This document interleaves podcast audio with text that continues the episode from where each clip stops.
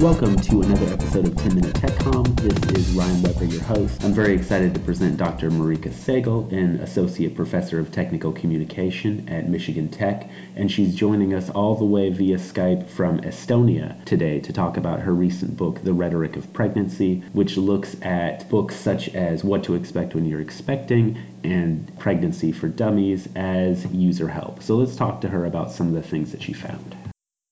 Well, welcome to the podcast. I'm very excited to have you here. I wanted to talk about your book and the way that uh, pregnancy guidebooks function as user manuals and user documentation. In your book, one of the things that you write is that the guidebooks and documentation available for pregnant women tend to facilitate functional rather than critical access to technological systems of prenatal care. What do you mean by this? Well, in terms of technical communication in general, mm-hmm. if the, the user has functional access to a technology or technological system, it basically means that they have knowledge and the material access necessary to just engage with that system and do stuff with it. Mm-hmm. And I'm taking these terms from Adam Banks's book, Race, Rhetoric, and Technology. So he talks about these different levels of access that you need in order to really meaningfully be able to negotiate a technological system. This is functional access, just the ability to engage. Now, critical access is a few steps above that. So if I can access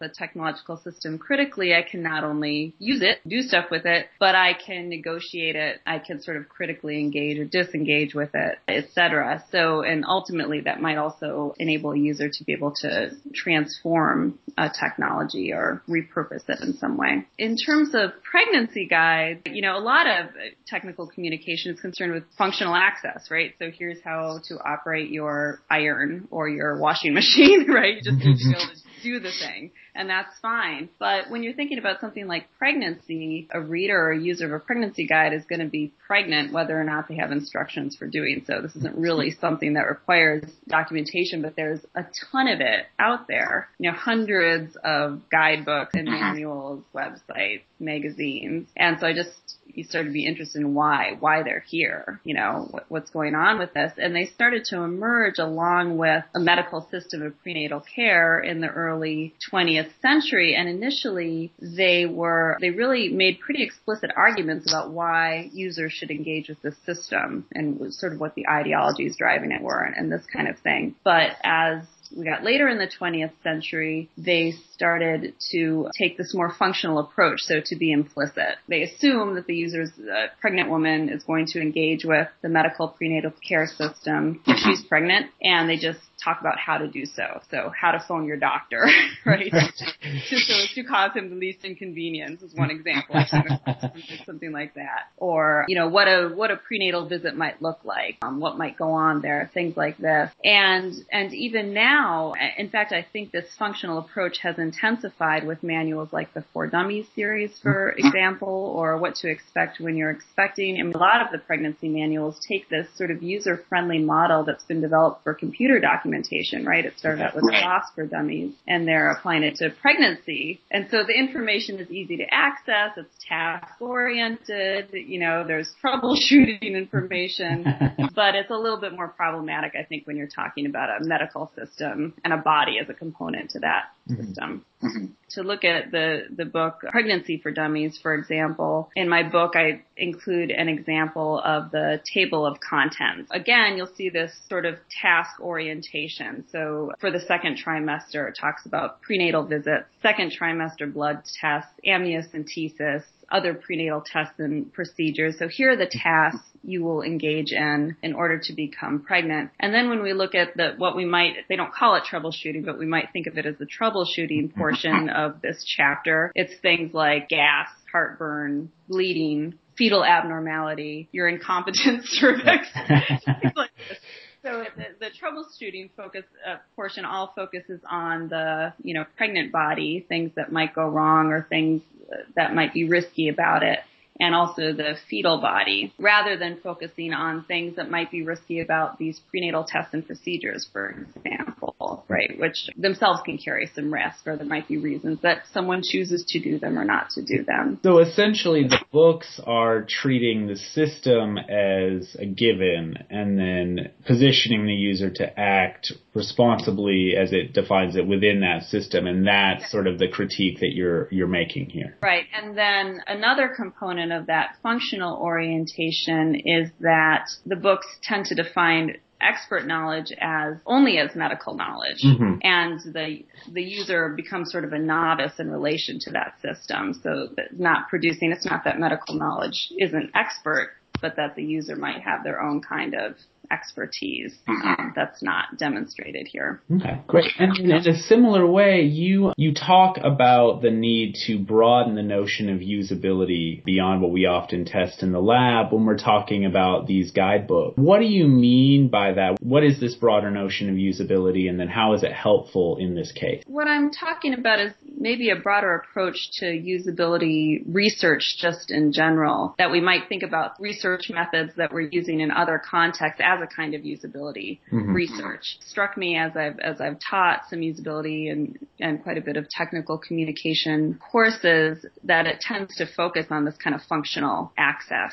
So can the user use the website to buy something yeah. or you know can the user is she finding the information she needs can she carry out the tasks that have been defined by the usability test and that's all great and I think really valuable but in the case of something like a pregnancy guide that's providing this health information, it, won't get at the question of whether the user has critical access to a system, whether they can sort of negotiate a system, this kind of thing. So this broadened approach to usability research, in my case, in my book, I'm talking about a sort of a historical research and also rhetorical cultural analysis as a, as also a type of usability research. And, and what I think these methods get at are questions of why rather than how. Sure. So rather than asking, okay, what are the user's needs? Is this documentation fulfilling those needs?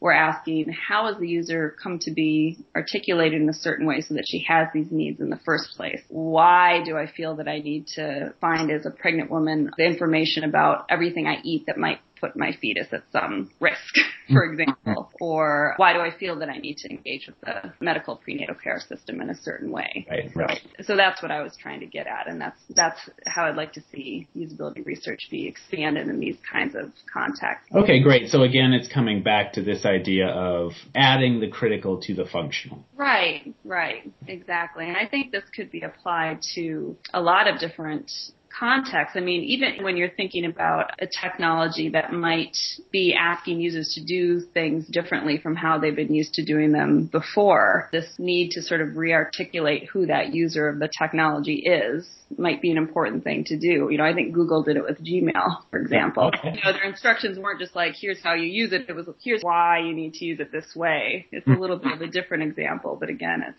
that re-articulation is going on, I think. Lastly, your book concludes with some guidelines to improve communication about pregnancy and healthcare. Can you give us a few recommendations that you found? Yeah, you know, one thing I think is moving away again from this functional orientation and this this idea that it's that documentation needs to stay out of the way and sort of be mm-hmm. invisible and stay out of the way of users' engagement with a system. In some cases, that's really important and valuable, but I think in the case of pregnancy guides, for example, it's important to engage those questions of why and make the reasons that users might need to engage with the system or not engage with the system visible. Mm-hmm. Uh, so back to the Gmail example, if if you yeah. draw that parallel, you know why yeah, why would you do things this way? What are some other alternatives? Yeah, and I think in pregnancy guides, I mean, you see midwifery oriented pregnancy guides doing this pretty explicitly. So Ina May Gaskin's one famous figure there